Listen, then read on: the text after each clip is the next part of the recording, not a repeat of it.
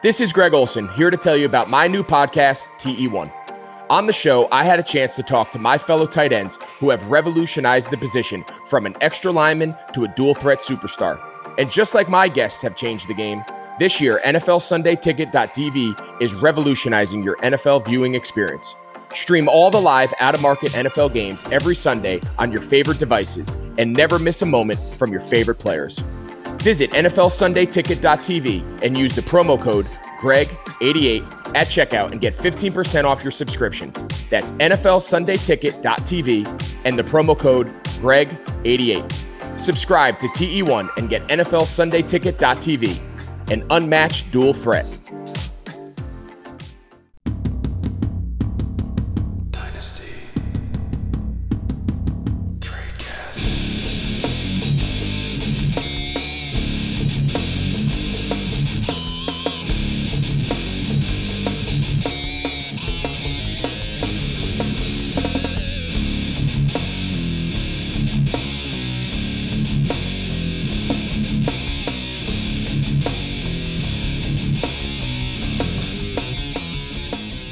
Everybody, and welcome to another edition of the Dynasty Tradecast on RotoViz Radio, brought to you by our friends over at Bet Online, Deal Dash, Sunday Ticket, and Blue Wire, and Manscaped. Lots of pre- presenting sponsors this week, and we are in the middle of August. Uh, we are a couple weeks in, almost getting a little bit closer to the NFL season. I am reunited with my lovely co-host Dan Sainio back in the booth this evening. How's it going, Dan? We made it back. A couple week hiatus. Uh, definitely would rather be doing this than than what was occurring uh, uh, on the other side. So yes, definitely, definitely glad to be here. Definitely fortunate to have the I'm over a handful of sponsors. We're we're apparently doing something right. Blue Wire is doing something right. Rotoviz is doing something right. So we're we're we're happy about all of that, and happy to have a wonderful guest as well. We do have a wonderful guest, and it is our friend and uh, Scott. Uh, it is Scott Connor, and I will introduce Scott by saying he is in one of our TradeCast listener leagues. And here's a throwback. He's not the first person in the TradeCast listener league to become a guest on the TradeCast. And it is because we used to have these things called TradeCast quickies or something like that. TradeCast, like uh, trade, we called it trade something. Or one hit. Quick, one hitter or quick hitter, or something like that. And we just like had uh, people who made trades in the league come on and talk for 10 minutes. uh, it lasted for like three times. Like, okay, we're not doing this anymore. Anyways, all that to say, welcome Scott Connor to the Dynasty Trade Cast. Yeah, guys, glad to be here. Uh, looking forward to talking some preseason. Uh, looks like we're going to go over a couple divisions, and uh, yeah, been listening for a real long time. So glad to be here and uh, getting ready to talk some dynasty theory and some dynasty strategy. Awesome. So yes, uh, Scott alluded to it. We're we've gone from the NFC West and AFC West last week. Check that out if you haven't listened to it yet. And this week we are going to go to the other side of the country, the AFC East and the NFC East. And we will start with the AFC East with our FFPC Stat Attack. The newly minted, newly signed Lamar Miller has signed with the New England Patriots. And Dan Sainio has our FFPC Stat Attack on Lamar Miller. That is right. One of my all time favorites. Uh, just eternal plotter, Lamar Miller. And our stat attack this week is that prior to losing 2019 to injury, Lamar Miller logged five straight 1,000 all purpose yard seasons. Impressive, all of which he had at a minimum of 870 yards on the ground. For the most part, when he was utilized through the air, the numbers were there. And this just makes it really enjoyable for another lovely Patriots backfield where we get confused all the time. Speaking of lovely, our friends at the FFPC, they are the loveliest. They're always great supporters of RotoViz, and you should support them by getting in the fantasy game, redraft, dynasty, best ball, everything you can have or want from a fantasy perspective. The FFPC has it. Make sure to get involved in all their contests, from low stakes to high stakes, from big tournaments to to you know normal twelve team leagues pretty much if your brain is thinking, what can I do for fantasy? The FFPC has got it going for you. So make sure to check out the FFPC. They're always great supporters of RotoViz, and we always appreciate them. So support them. All right, let's head into some Lamar Miller talk. Like I, I said, that they they signed Lamar Miller as well as putting uh, Sony Michel on the personally unable to, or not personally, physically unable to perform list. He's pers- personally unable to perform. We have another ad for that one, but um, um, so Lamar Miller, uh, Dan, you kind of were spouting your love for one Lamar Miller. Do you think that he uh, is unbroken and can perform in this New England offense? I mean, I think anyone can perform in the New England offense. I think we've seen that over time. The issue is, is all of the mouths. You know, we we talked a little bit pre-show about it probably being an indictment on one of Sony Michel or Damien Harris, or potentially both of them that they're not comfortable enough with either. Obviously, with Sony being on the pup list, and we don't really know what Damien Harris is as an NFL player. He was very good in college. We did get to see that but that's our most recent sample. And, you know, kind of a, a freshman season in the NFL, not really doing anything.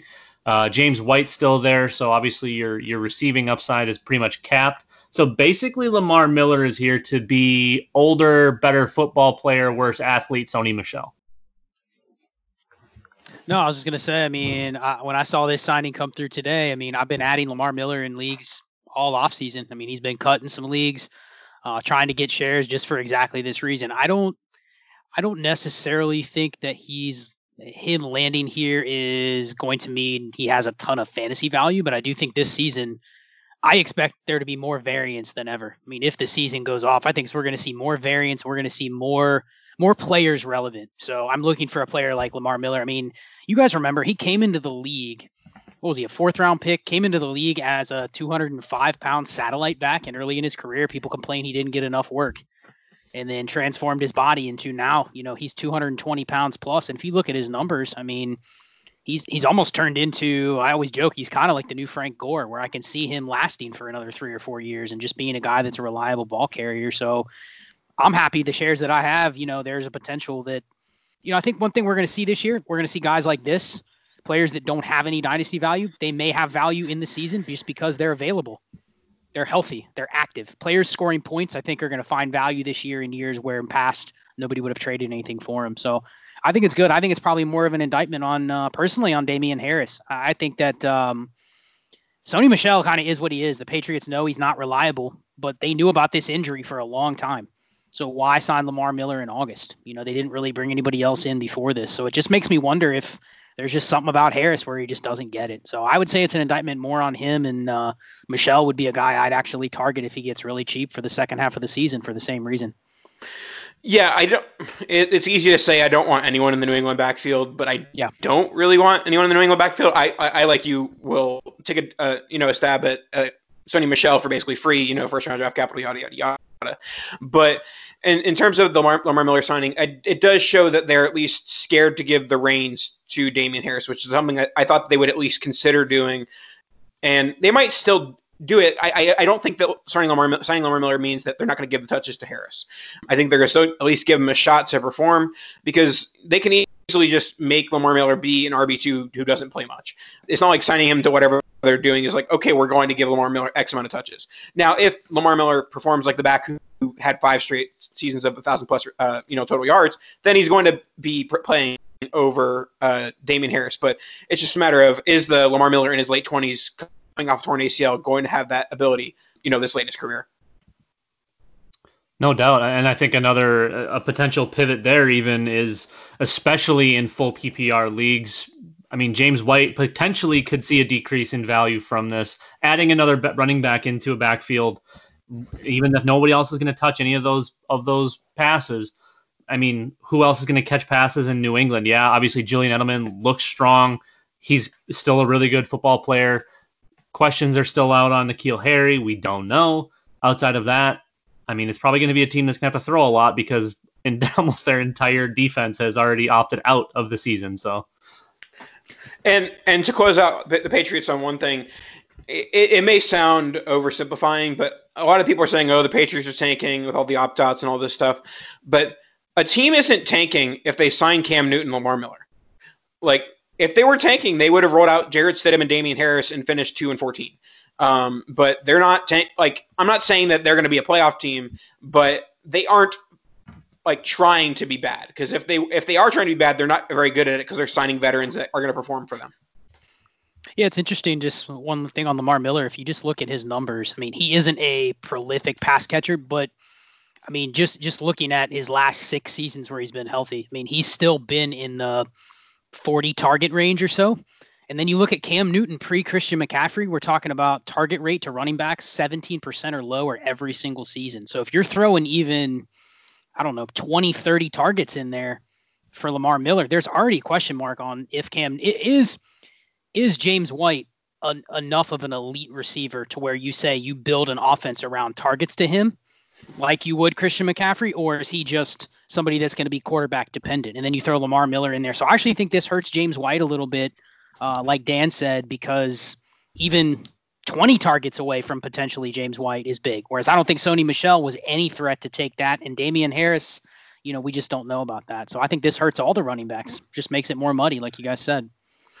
But I, I will say that I think that if there's one guy who's going to take take the horns and you know be the lead runner here. I think it, it's Lamar at this stage um, until Harris proves otherwise at the NFL level.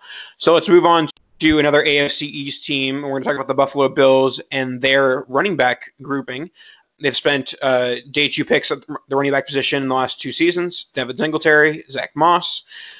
Dan, what are your thoughts on this RB duo? Is one of them a value? Are they both overvalued, undervalued? What are your thoughts on these two? I think Singletary instantly became a value with the Moss pick. Um, I don't believe that Singletary is going to be any any form of a bell cow, but I believe he's good enough where hit, all of his touches will be meaningful enough that even with a, a smaller workload, potentially maybe only getting that 15, 16 touches per game, is I mean, I, I think he's going to be able to at least be fantasy relevant. I think his price has slid even a little bit lower than someone who is only going to get 15 or 16 touches. I don't really think Zach Moss is going to be fantasy relevant. You're probably going to see more of the red zone usage, if anything.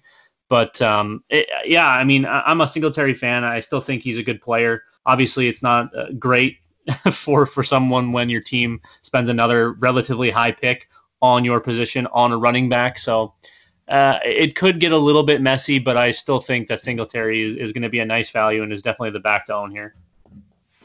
Man, I disagree. I think uh, I looked back, I tracked some running back data from the last 10 years.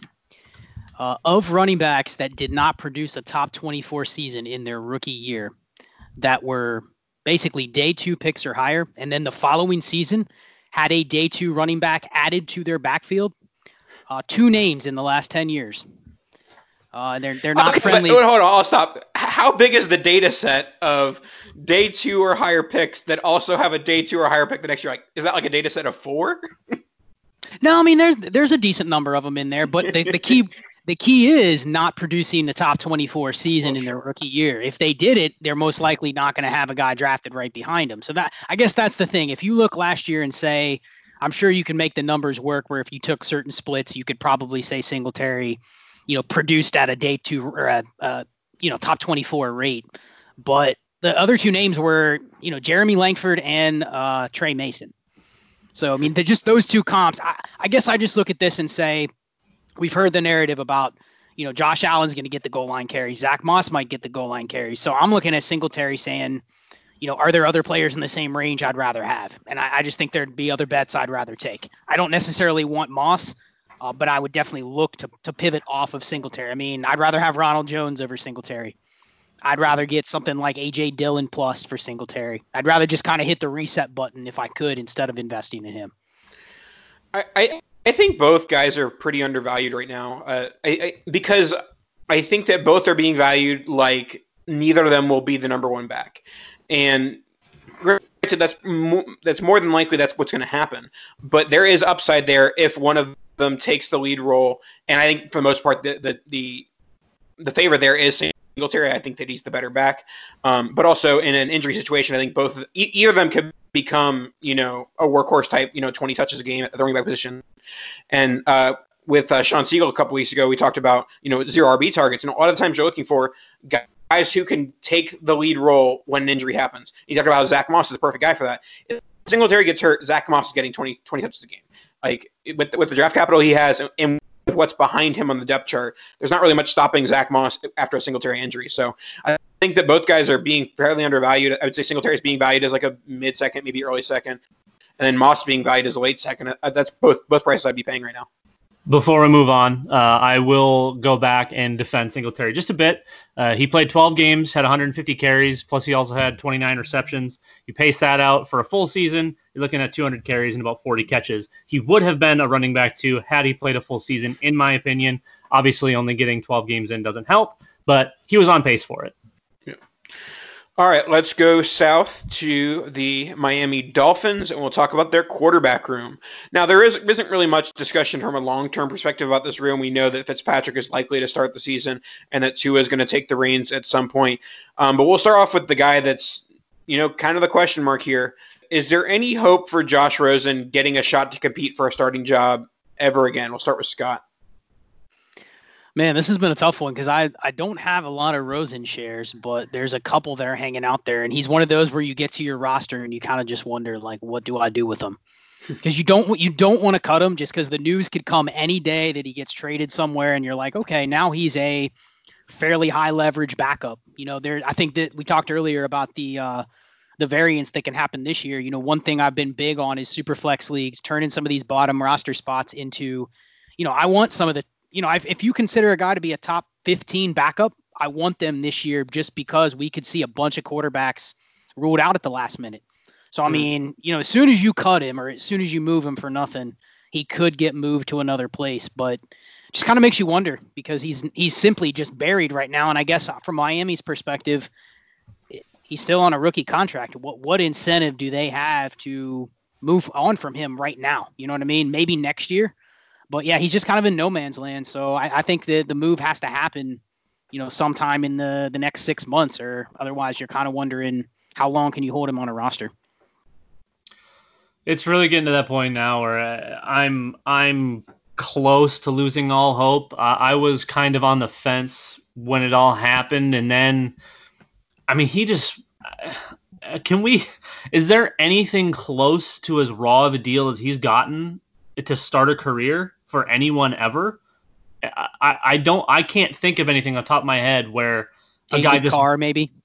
Yeah. yeah, he got screwed via roster build. I mean, the, these teams, whether it's, I mean, the Dolphins obviously haven't really done a whole lot, but I mean, the Cardinals, uh, they didn't, they didn't even give him a chance. He hasn't had any form of opportunity. I, it's crazy to me. I, I mean, such high draft capital, he showed definitely enough in college to be at least a competent NFL player. Maybe not a high end quarterback or a quarterback of the future, but I mean, not getting anything at all out of a rookie contract for a first round quarterback is is I mean, it's beyond me to be completely honest. Like Scott said, I think the move's got to happen soon. And if it doesn't, then I, I think we might be in, in trouble. I, I still think someone's going to bring him on board post rookie contract but Rosen also also seems like someone that kind of has the I don't need football mindset. So he might just be done, and and that also could be part of why he hasn't gotten to play. Yep. Maybe he's kind of he just doesn't care. Uh, it's it's weird. It's definitely weird. Yeah, and we try not to like buy into like you know things we see like this, but like it's just so weird that the Dolphins, a team that really shouldn't have had any business trying to win football games, went out of their way to not play him. Like you know, it, they didn't benefit from Ryan Fitzpatrick winning them a couple games. They they did the opposite. They lost from it and ended up they Tua ended up falling in their laps. But I, I just feel like he must be so bad. Like there's no way he's not bad for them to purposefully say, okay, we're going to ignore the possibility we have here just to throw out this 34 year old Ryan Fitzpatrick. Well, I mean, you have teams like you know the Bengals were looking for a talented backup, and they signed Brandon Allen and a guy a guy that doesn't have a lot more experience than somebody like Rosen. I mean, what would be the acquisition cost for an NFL team to get Rosen at this point? Seventh round pick, sixth round pick at best. I mean, it's a free stab pretty much. But but like you said, um, and we'll close out Rosen on this talk and head into Tua in a second. But there there's no benefit to the Dolphins giving up for that seventh round pick. Like they're like, right. if you want to give us a day two pick, sure, we'll take it. But I don't see anyone doing that at this point. And as we head into Tua and Ryan Fitzpatrick, uh, let's hear from our friends over at Manscaped. The Dynasty Tradecast on RotoViz is brought to you by Manscaped, the best in men's below the waist grooming. Manscaped offers precision engineered tools for your family jewels. They obsess over their technology developments to provide you the best tools for your grooming experience. And for me, all of the other products have always been far, far inferior. Thankfully, Manscaped, eh, you know, they stepped it up a notch. They redesigned the electric trimmer so guys like me don't have to have those horrible mistakes like we were having. The Manscaped engineering team spent 18 months perfecting the greatest ball hair trimmer ever and just released the new and improved Lawnmower 3.0. Their third generation trimmer features a cutting edge ceramic blade to reduce grooming accidents thanks to the advanced skin safe technology pioneered by Manscaped. When I tell you this is premium, I mean premium. The battery will last up to 90 minutes so you can take a longer shave and take your time. The waterproof technology also allows you to groom in the shower. One of the coolest features is the LED light which illuminates grooming areas for a closer and more precise trimming. They've also upgraded to a 7,000 RPM motor with quiet stroke technology. And let's not forget about the charging stand. Show your mower off loud and proud because this intelligently designed stand is a convenient charging dock powered by USB. If you are listening to me speak right now, I want you to experience it firsthand for yourself. Trim that junk of yours, get 20% off and free shipping with the code ROTOVIZ, and you do this at manscaped.com. Again, RotoViz gets you 20% off and free shipping at manscaped.com. Manscaped, your balls will thank you.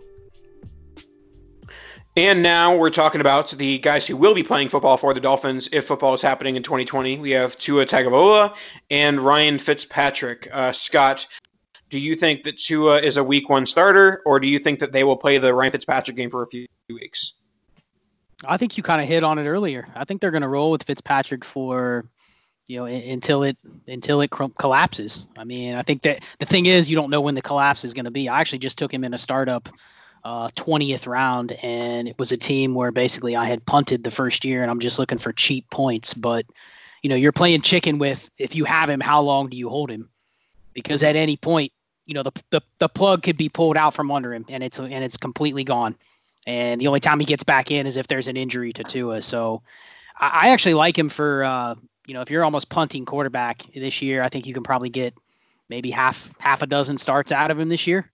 But you never know. I mean, he, he could get benched within two weeks. You know, if he starts the season throwing six interceptions in two games, it's just over.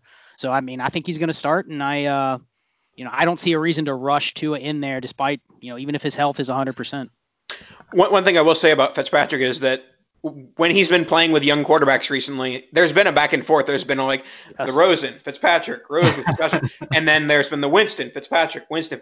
There's not going to be a back and forth here. The minute Tua steps in, he's not going back to the bench. Yeah. Like the Dolphins aren't that dumb. They may have, you know, wasted their time by benching Rosen. They're not going to bench Tua Tagovailoa. Yeah, the fan the fan base won't allow it. It I think I think Fitz you know, however much of a wild card he is, whether it be production or just whatever, eh, he's only going to last as long as as the you know the front office can listen to to a chance. Eh, you know, it's well, there's gonna be ch- they're gonna be a chance this year, Dan. Well, what you know, it, well, that's in Florida. They're gonna have crowds, so. It, I think it, it only is as long as as they can deal with not having Tua on the field. To be completely honest, and you know, Fitz is he's really good or really bad. There's not really any in between. So for fantasy purposes, if we can, uh, you know, if we can get a eight games out of him, I think that would be a big win. I think he's a really fantastic value for just kind of a nice QB three or four on a super flex roster. But uh, I mean, he's not going to be of any value for long term. But he kind of just keeps showing up. So maybe he's he's got another ten years under his belt or something. I think that one strategy would be as soon as he does cede the job to Tua, I, I would almost go and try to buy him right at that point and say, you know, because what what if Tua comes in and gets hurt? That I mean, that's that's the big concern is injuries with him. So, what if Tua comes in and gets hurt, and then Fitzpatrick's back in? I mean, you guys have probably realized over the years that it always seems like the, the job always finds Fitzpatrick at weird times during the season. Always. It's like everything goes right where he's starting again. I mean, there's been years where he comes in and he's clearly not a starter, but somehow he ends up starting, you know, like 11 games. Like just the injuries go the right way for him. So I think as soon as people start dumping him, as soon as Tua starts, I think Nathan's right he's not going back in. But I would buy him then. You know, I'd start selling. I'd start buying him for FAAB dollars or fourth round yeah, picks. No, when, when when Rosen got, his first start last year, Fitzpatrick was dumped in like all of my Superflex Dynasty leagues, and I went picking those up, and I benefited toward the end of the season because yep. he was getting all those garbage time points. Yep. Now, uh, when this when Tua does get in the ball game, whether it's in week four or week eight, you're gonna want to get have yourself the NFL Sunday ticket so you can watch yourself some Tua. What are your thoughts on that, Dan? Sunday, Sunday, Sundays are coming back in the NFL. With NFL Sunday Ticket.tv, you can stream every live out of market NFL game every Sunday afternoon on your favorite devices, plus Red Zone and DirecTV Fantasy Zone channels. You'll never miss your favorite teams and favorite players. No matter where you live, NFL Sunday Ticket.tv is your key to the most glorious Sundays ever. Use the promo code BLUEWIRE, that's B L U E W I R E, at checkout to get 15% off your subscription. Visit NFLSundayTicket.tv and use promo code BLUEWIRE. Alrighty, let's round out the AFC East with the New York Jets, Jets, Jets, Jets. As longtime listeners of the show know, I am a Sam Darnold advocate, a Sam Darnold fan. But I will say, 2020, if there is a 2020, it is the last chance for Sam Darnold. He is going to have to play well. The Jets are going to have to win games, or Sam Darnold is done being a starter in the National Football League. Uh, Scott, we'll start with you because I know Dan's thoughts do you think Sam Darnold revives his career in year three, or it heads towards the end? I mean, I guess the question is, I mean, what is it? How, how would you define reviving his career? I mean, I don't think the situation is going to lend towards him. It, he's not going to turn the team around to a point where we say, you know, that this is Sam Darnold's team. They're going to thrive under the. I think we all anticipate there's going to be a regime change at some point in the next year or two. So I guess the question is, can he last with a regime change? Can he play well enough to last with the regime change, or you know, can he just kind of stay afloat to where we're looking towards Sam Darnold and his second team? Because I'm not giving up on him long term. I, I don't think he's in a Josh Rosen situation where, you know, if he has a bad season, he's not going to get another shot. I think he'll get a legitimate shot after he leaves the Jets. The question is, do you want him? Do you want him to play well enough so that he doesn't get cast off entirely, or do you want him to play good enough for himself, but also lead the team to you know another five and 11, 4 and 12 season, so the regime change happens. So I'm not giving up on him. I have a ton of Darnold shares, and the problem is everyone feels the same way. It's like it's one year and done. You know, he doesn't have any security in the minds of dynasty owners, so he's really hard to pivot to other players. Yeah, for sure. And I, I will say that with the amount of talent at the quarterback position in college football right now, I I, th- I don't think that second job is guaranteed for Darnold, whether it's with the Jets or or elsewhere. So I, I think he has to. And this is the, the thing that gets a little bit complicated because obviously qu- quarterback play isn't directly correlated to, to wins, but it's highly correlated to wins. And so it if the Jets are a 5 and 11, 4 and 12 team, I, I think that, you know, at, at the the best case scenario for Sam Darnold in this situation, no matter really how well he plays, if he has a you know a good season, still goes five and eleven, I, I think that he pretty much is his best case scenario is like competing for a starting job. He's not going to be given a starting job next year. He'll be in a comp- in a competition for one. Um, I, am still optimistic about Sam Darnold. I think I think that if you can lead them to a seven and nine, eight and eight season, that they're going to say, okay, we saw some signs of growth, and we're not going to invest a first round pick at quarterback, and we're going to see what we can do with adding free agents at wide receiver and, and tight end as well as well as the draft. I'm going to shock you. Oh, I'm going to shock you a little bit, Nathan. Oh, I'm going to give my most optimistic take on Sam Darnold I possibly can. Okay? He's not bad enough where he's just going to get cast off. He's not great enough where he's going to take over the team. I think he has enough ability. He isn't great. He isn't awful. He has enough ability where this team, whether it's on another contract, whatever, keeps hmm. him short term, mid term. I don't think he's a long term solution for any team, but he has enough to be a Ryan Fitzpatrick journeyman if he really needs to be. He, he's not he's not a franchise quarterback. He's not, but he's good enough. So maybe for a franchise that is their franchise quarterback, you know what I mean? If he if, if he can do enough, he's never going to be a big time fantasy asset. I think we can see that. But I think he can be good enough where even if he's a low end QB2, he's young enough where he's got enough years and enough potential points remaining where he might be a really good buy at this point in time because of how little he's going for. Yeah, and the the problem is, and we talk about this all the time, that there are certain players that the guy in his league is the truther, and I think that Sam Darnold owners are the truther at this stage. That they're the guy who invested the top six rookie pick in a super flex in him, and they're like, I'm not going to deal him for a second round pick. Why would I do that? Because he's still a, he's still a starter and he's at least worth the first. And I don't think very many buyers are willing to pay that first. So, um, I, obviously a huge year for, for Sam Darnold, and part of that will be his weapons. And so we have Breshad Perriman, Denzel Mims, Jamison Crowder. I think that the obvious answer here is that Jamison Crowder leads the team in targets, and Perriman and, and Mims end up you know switching off the occasional big week. But this is a team that's going to have high pass attempts, uh, and you know obviously Le'Veon Bell is going to get some targets as well. But uh, Scott, which of these wide receivers would you peg for you know not a breakout necessarily, but you know the most fantasy relevant season? Can I say Chris Herndon instead? no, he's terrible. Don't say that. I don't know. I don't know. I mean, uh, look at what I mean. I know it's only one season because basically last year was a complete wash, but I don't know. I mean, it's funny because Crowder gets this reputation as being a steady floor PPR guy, but if you look at his numbers last year, he had four wide receiver one weeks last year, and then he had a ton of weeks that was outside the top 36. So I mean, he was almost the definition of a boomer bust receiver last year. So I think it's really uh, the targets are up in the air. I agree with you; it's going to be a high pass volume offense, but you know, I also would look at it and say probably the one I would buy right now at his cost would probably be Herndon of of the three. I mean, of the four. I, I don't really want to buy Mims. I was off Mims. He's an older prospect. He's going to play his entire rookie season. He'll be 24 by next summer.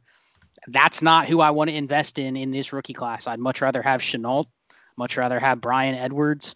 So I mean, I'm I'm off Mims. I mean, even if he comes out and has a decent season, I don't think the flip value on him is nearly as high as it's going to be on some of the other receivers in the class. So I'm just not really interested in the receivers here. I mean, maybe we go really deep. Vyncint Smith could be a guy that kind of comes out of nowhere. But no, I'm not. I think that um, if there's a buy, I think it's Herndon. I mean, he's going outside the top 20 at tight end. I mean, he's in the same range as Ian Thomas, Blake Jarwin, all those kind of guys. I mean, I think there might be the same opportunity or better for him than versus other guys. Yeah, I'm on board with the Herndon call, and and Nathan. I, I think you kind of mentioned the boomer bust offense, and obviously, uh, Scott, you mentioned James uh, Jamison Crowder's boomer bust weeks. Uh, you know, I, I don't think you can really put Perriman and Mims in that conversation because to me, those guys are going to be the boomer bust types. So you take a boomer bust type in a boomer bust offense, and you're talking about like maybe four total weeks where they're even usable and the rest of the season is just out. Perriman, in my mind, is a best ball asset only. I, I, would have no interest in trying to to have him playing at any point in time on on a you know a lineup setting league. Uh, Mims, I'm right with you, Scott, on this one. He he's not my kind of prospect. I, I don't think uh, this one's going to work out for him. I am a fan of Crowder, but not kind of where his price is starting to get because I think people are starting to figure out that he's potentially going to be the target leader. Uh, I love the Herndon pivot. And honestly, I think Le'Veon Bell, where his price has been, isn't really bad for what's going to be a bell cow back for. I mean, if it's only one more year, it's only one more year, but still, the the pricing he's been getting is has been really palatable, which I've been surprised by because historically he hasn't been palatable at all, even when he took a year off or almost took a year off. Yeah, we, we, have talked about how this offseason that Le'Veon Bell is one of the cheapest, you know, access to running back touches in the NFL. And the one negative here is that they might not be good touches, and the fact that you know it's, it's going to be you know a pass heavy offense, which I, guess targets would be would be good touches, but he's not really going to get very many carries because they're going to be trailing so often.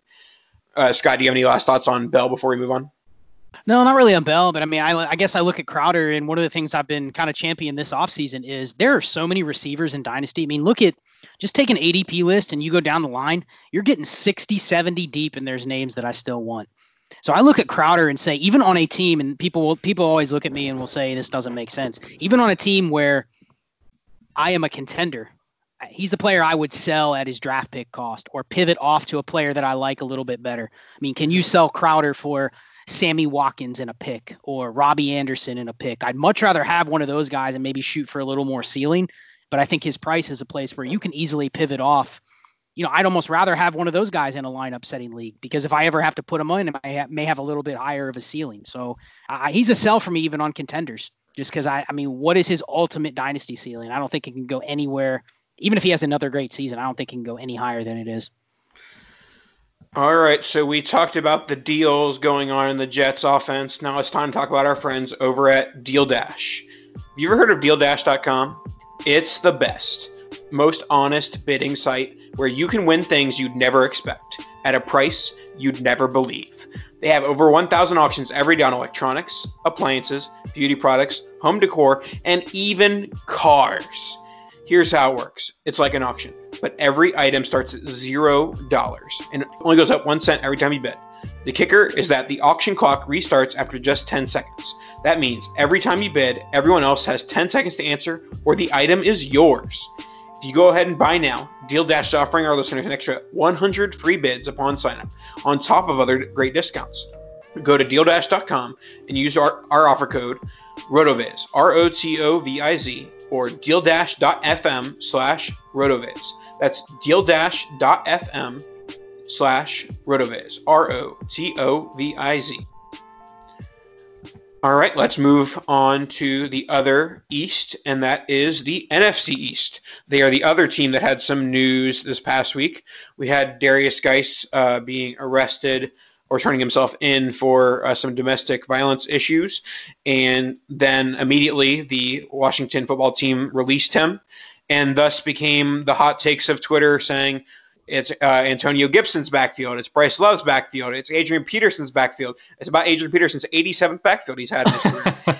um, so, Dan Sainio, whose backfield is it? Well, eh, it's it's another it's another one that I'm probably just going to be most comfortable saying A, I don't know, and B, I don't really want any of them at this point. There's a lot to like about Antonio Gibson.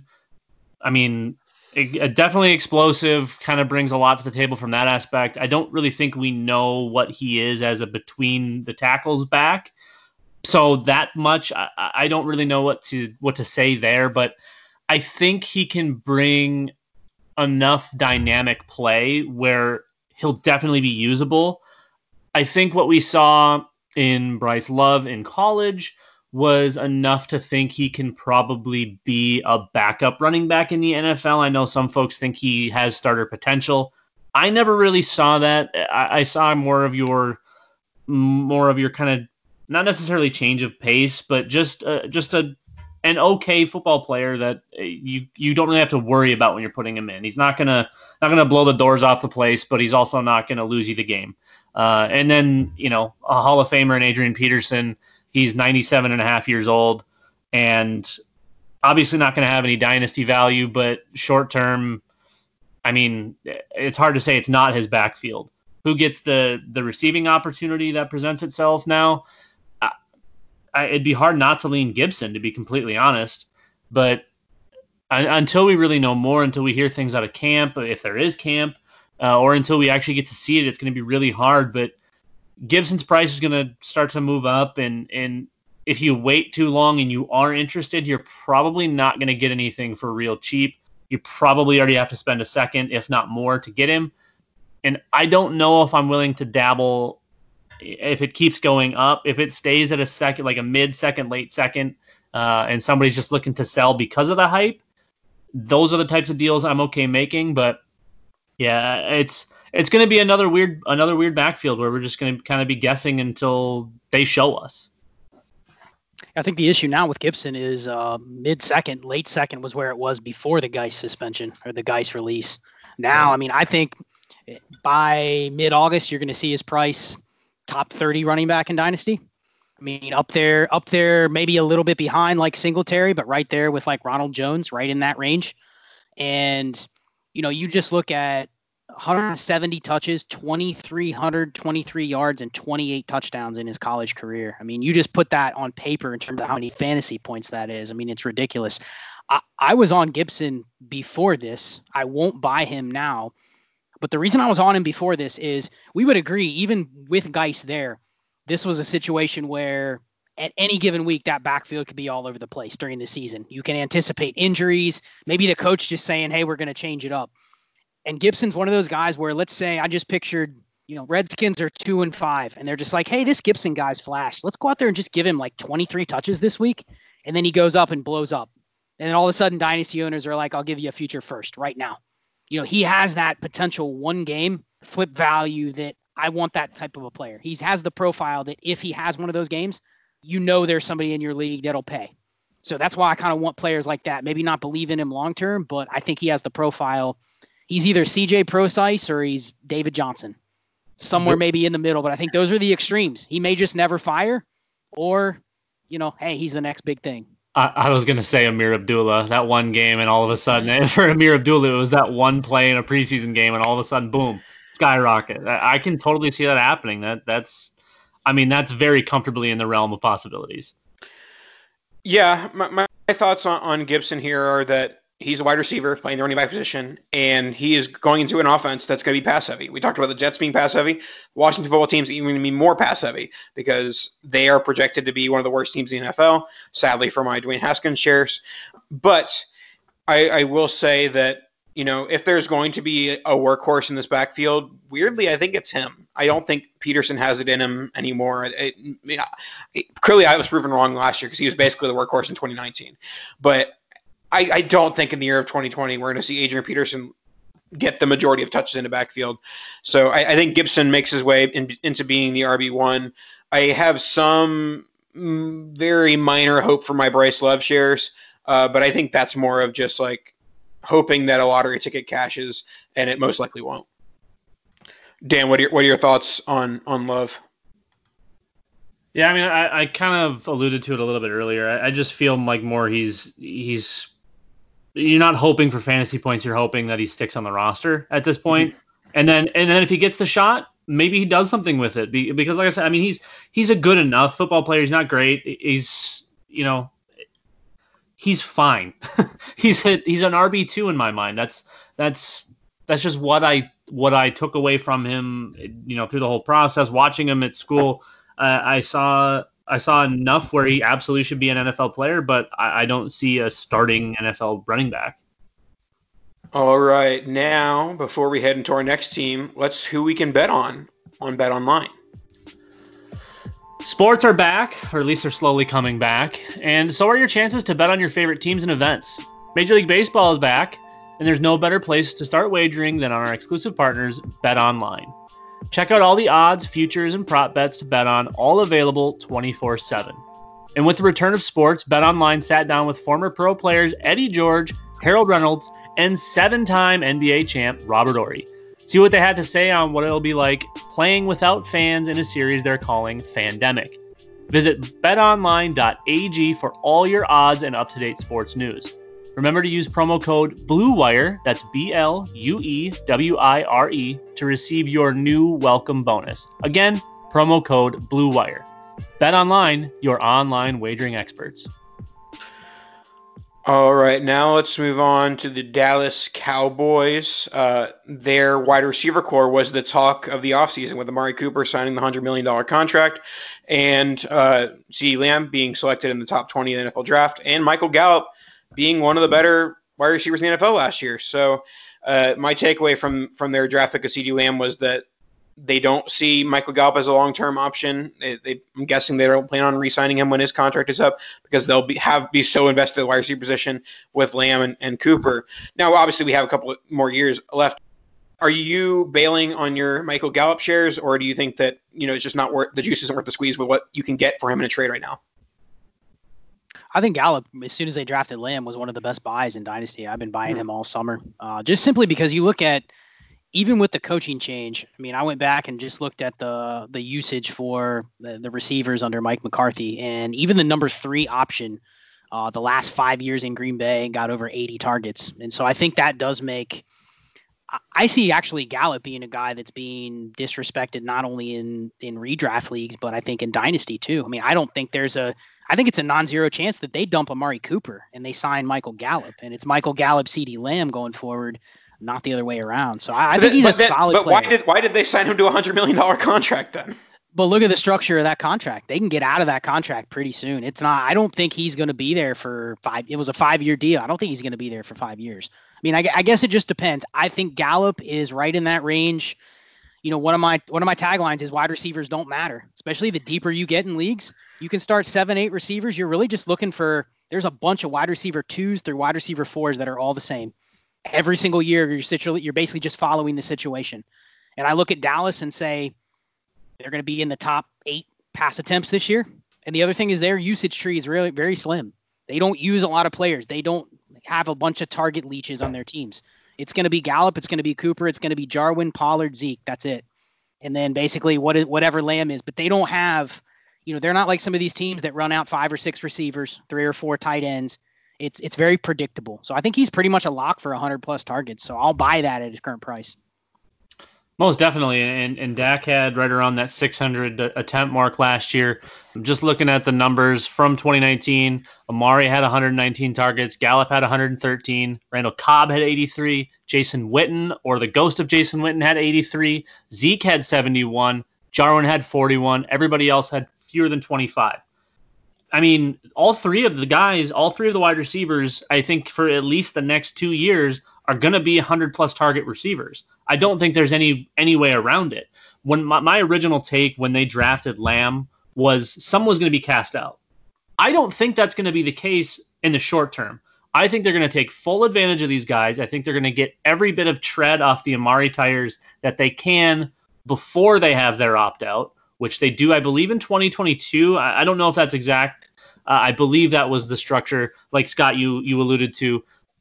We could see them dump Amari and Dak the same season. I, I, I see a franchise tag on Dak for a couple seasons, and if they can't come to terms, they might roll forward with their younger wide receivers. Even though Amari's not old, in a couple of years he'll be a little bit older, obviously. But it, rolling forward with Gallup and Lamb versus all three of them and having hefty contracts on all three because you'll be hefty on all three because like you said Nathan Gallup was very good last year. And Scott like you said eh, I mean he's been a great buy. It, he proved everything he needed to prove last year. He was great. And they get Lamb and all of a sudden well Gallup's out. Nah nah. I, I think I think I'm I'm 100% with Scott on this. I think he's probably the most firmly planted. Obviously, they spent a, a high end pick on CeeDee Lamb, but Gallup's the guy, man. He's he's strong, and he's now in, in dynasty terms, he got really cheap really fast, and I think for pretty poor reasoning. I think we all we all overreacted. We need to react, but we all overreacted at first, and I think the smart people, like Scott, figured it out faster than most. See, I, I, agree that he's probably undervalued right now. I but I'm just I'm having a tough time finding the road to his like long term viability, and it's basically the long, the road is Mari Cooper getting cut. Um, and I'm not sure if that's you know any sort of a guarantee, but and there, there's obviously viability. He said 80 targets uh, for the wide receiver three and the Mike McCarthy offense, but I I just don't. I feel like there's so much limited upside with you know, sharing a wide receiver group with those two. Let's go on to the Giants. We'll play a game of sophomore star, sophomore slump, Daniel Jones edition. Daniel Jones uh, was basically uh, Josh Allen 2.0, uh, terrible in real life football, good for fantasy football. Uh, so, so Scott, are you buying in on Daniel Jones in fantasy, or are you wary of his bad footballness? I think you have to buy in just because you know, we look at the we talked about it a little bit earlier with Sam Darnold, but one theme that you're kind of noticing, especially when we're going to see the salary cap go down next year, is teams are not going to stick with quarterbacks as long as they did before. It used to be you draft a quarterback in dynasty, if and they're a first round pick, like you're guaranteed to get five years of starts out of them. I don't think it's the case anymore. So I look, you look at after I mean, it's not a Joe Burrow podcast, but I think Joe Burrow's firmly a quarter the quarterback seven in Dynasty, just because I'm pretty confident he's going to start for five years. And then you go down the line, and it's like Mayfield, Josh Allen, Daniel Jones. I mean, you go down the line, you can question the longevity of almost everybody after that. So I look at Jones and say, probably going to get three more years of starts out of him. And who are you comparing him to that you're guaranteed to get more? So I just look at it that way and say, you know, what did he have? Almost 300 yards rushing in 13 games last year mean, if he gives you 400 yards on the ground, I don't see a way that he doesn't deliver low end quarterback one numbers for three more years. And I'll bank on that, even if he doesn't get a second contract or gets cast out. I think it's very similar to Josh Allen, but you know, you have one more year on the clock. You know, Allen's going into his third year, Jones is only going into his second. So even if I get Josh Allen, I'm going to get three more years of it until they're having to look to maybe extend him, even if they don't. And he was far from from bad, if we want to call it that. I mean, he went 24 and 12 and had 3,000 yards for a rookie in a new offense and only playing 13 games. I don't think he's a great quarterback, but that doesn't mean he can't be a really nice fantasy asset, like you mentioned, Nathan. I, I think I think this is what we what well I shouldn't say we I think this is what random Chicago Bears fans wanted Mitch Trubisky to be. I think he's going to be good enough. I think you're definitely getting full rookie contract starts out of him, kind of like what Scott mentioned. And he's going relatively cheap, which is kind of surprising considering his age and his, I mean, honestly, solid fantasy output last year. Eh, yeah, I'm I'm always I'm always chasing quarterback rushing yards, like you mentioned, Scott. That's a that's free points. Honestly, he's he's going to be in that 350 to 450 range, whatever it happens to be and you've got good enough pieces around him where you're at least halfway confident that he's going to be able to take a small step forward. I don't take I don't think he takes necessarily a huge leap because I don't know that he's got that in him, but I think he's good enough and he's he's relatively polished now where having Saquon Barkley and having Darius Slayton and having Sterling Shepard, those are good enough pieces and good enough players to take a little bit of the weight off of his shoulders. I do think they're going to run Saquon Barkley into the Earth's crust, uh, which will be kind of tough, but it, it's going to help Daniel Jones and his progression. So I, I think he's definitely a buy. I don't necessarily think he's going to be a sophomore star, but he's going to be far from a slump. Yeah, and one of the reasons why I was advocating for Daniel Jones a little bit last year was, you know, the similarly like discounted price tag. He's probably going in like the mid second of most superflex rookie drafts, but also the fact that he has weapons. He's got Evan Engram, he's got Darius Slayton, who is now emerging, and uh, and your boy Sterling Shepard as well. And then Saquon Barkley is, you know, probably the best, the second best running back in the NFL. So he has the weapons around him. He has the rushing ability. So there's a lot of positive indicators. I think that the only thing that really ma- like matters long term from a dynasty perspective is his passing ability. Will it get better than what we saw in college, and will it get better than what we saw in you know in 2019 with only 61% completion percentage. I think just some actionable advice. If you look at Daniel Jones on your roster and you say, I don't believe in this guy for more than a couple years, you can say the same thing about Baker Mayfield. You can say the same thing about. Josh Allen. You know, one pivot I think you can make and adding you can get a little profit on top is I look at Matt Ryan, Matthew Stafford, Aaron Rodgers. As long as they are in the NFL, they are probably going to be starters. So I think you can fairly say you're going to get at least two or three more years of starts out of those three guys. But perception says they're older, so they should be valued less than Daniel Jones, less than Josh Allen, less than Baker Mayfield. So maybe you can pivot off to, but you got to kind of pick your spots. You know, you can't just you got to you got to decide who you're convicted on. If you're not convicted on Daniel Jones, I'd be fine pivoting to Matthew Stafford or Matt Ryan and getting a second on top of it or something like that, and just walking away and saying I I, I put my money where my mouth is. And let's move on to our final team, the Philadelphia Eagles. This is a team that has a lot of wide receivers, and they don't really know what they're doing with them. Uh, they have Alshon Jeffery, who's you know perpetually on the pup, and then we got Jalen Reagor and JJ Arcega Whiteside. I think that the buy here is JJ Arcega Whiteside. I'm not convinced that he's a bust after after one season. I think that he's going to get the opportunity to be a wide receiver two this season, while Jalen Reagor is the wide receiver one. So I and I'm still a Carson Wentz believer. I still think that he is a very you know talented quarterback that is going to support some some receivers. And if those receivers are going to be uh, J.J. Arcega-Whiteside and Jalen Reagor, then that's good for fantasy. I was over invested on J Jaw last year. I had double figure shares, and you know, you look at the range of where he was going and the other receivers that were in that range. It was the better outcome would have been basically anybody but him, uh, just from a profit and loss standpoint. But I'm with you. I mean, he's going outside of the top 80 right now at wide receiver. I mean, some of the names that are going ahead of him.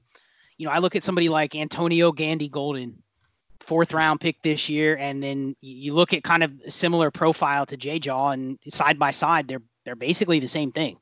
Yet he's going higher just because you know he hasn't had that season where he didn't do anything. So I'm with you. I even if you don't believe in him, the investment point at this point, I don't see how you can't turn a profit. If if he just comes out there and gets playing time, uh, I don't see how you can't sell him for something more than what you paid. Yeah, I'm I'm definitely on board with with JJ Arcega-Whiteside as as the most likely buy here, uh, or at the very least hold. It's definitely not the time to be selling. Jalen Reagor is is I mean he's got a real real real good shot at being the wide receiver wide receiver one out of this class. I think he got a perfect landing spot. I think he is going to be the wide receiver one in this offense for a decent amount of time until they reinvest and bring in another body, uh, a la the Dallas Cowboys. But in the uh, in the meantime, I mean it, it's it's his world, and hopefully, honestly, hopefully Carson Wentz can stay healthy because when he's been on the field, he's definitely been good enough to support these you know fantasy wide receivers. He can do it. It's we just got to keep him on the field, you know. And I, am not too worried. I was all I'm always a, an Alshon Jeffery guy, but I'm not worried about Alshon Jeffery. He's 30. He he hasn't been able to stay healthy and God knows how long. So at this point, eh, I mean it's it's all aboard the the Jalen Reagor train and and I really hope that Arcega-Whiteside gets his opportunity because I did like what I saw in college. I thought the landing spot was just about perfect, and we just didn't get it. You know, last year was kind of weird for some wide receivers. You look at a guy like Parris Campbell that also didn't really get any love.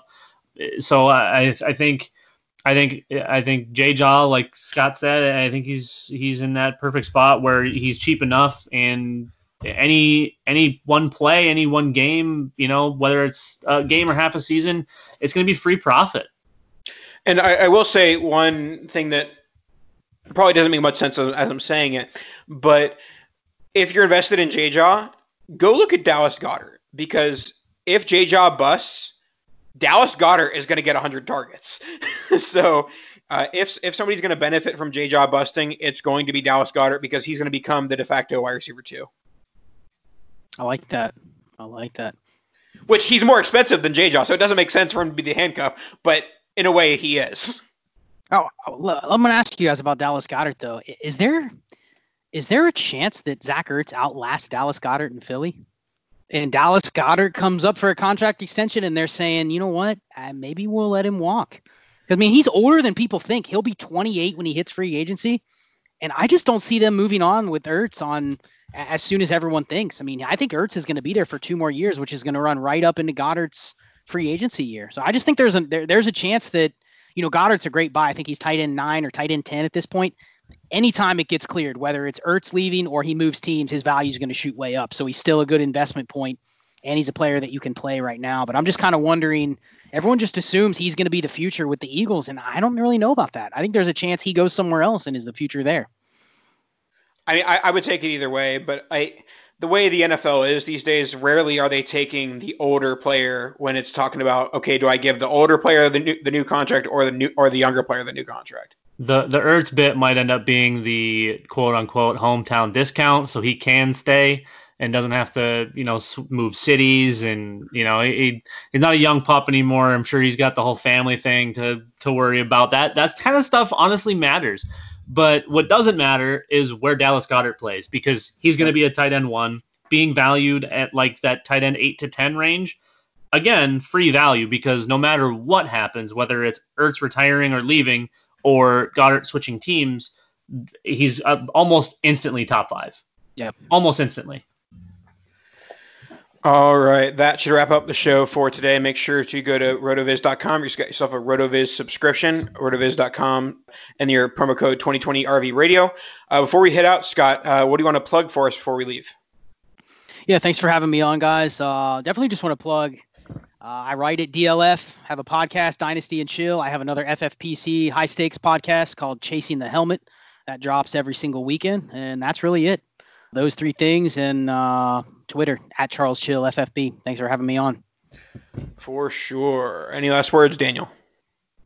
Thanks for being here, Scott. I'm happy to have you. I was happy to have you on. Uh, if you folks get in a league with Scott, if you get infuriated like I do, just remember that he's better than you. Alrighty, that'll wrap us up for this week. We'll talk to you guys next week. Kadosh!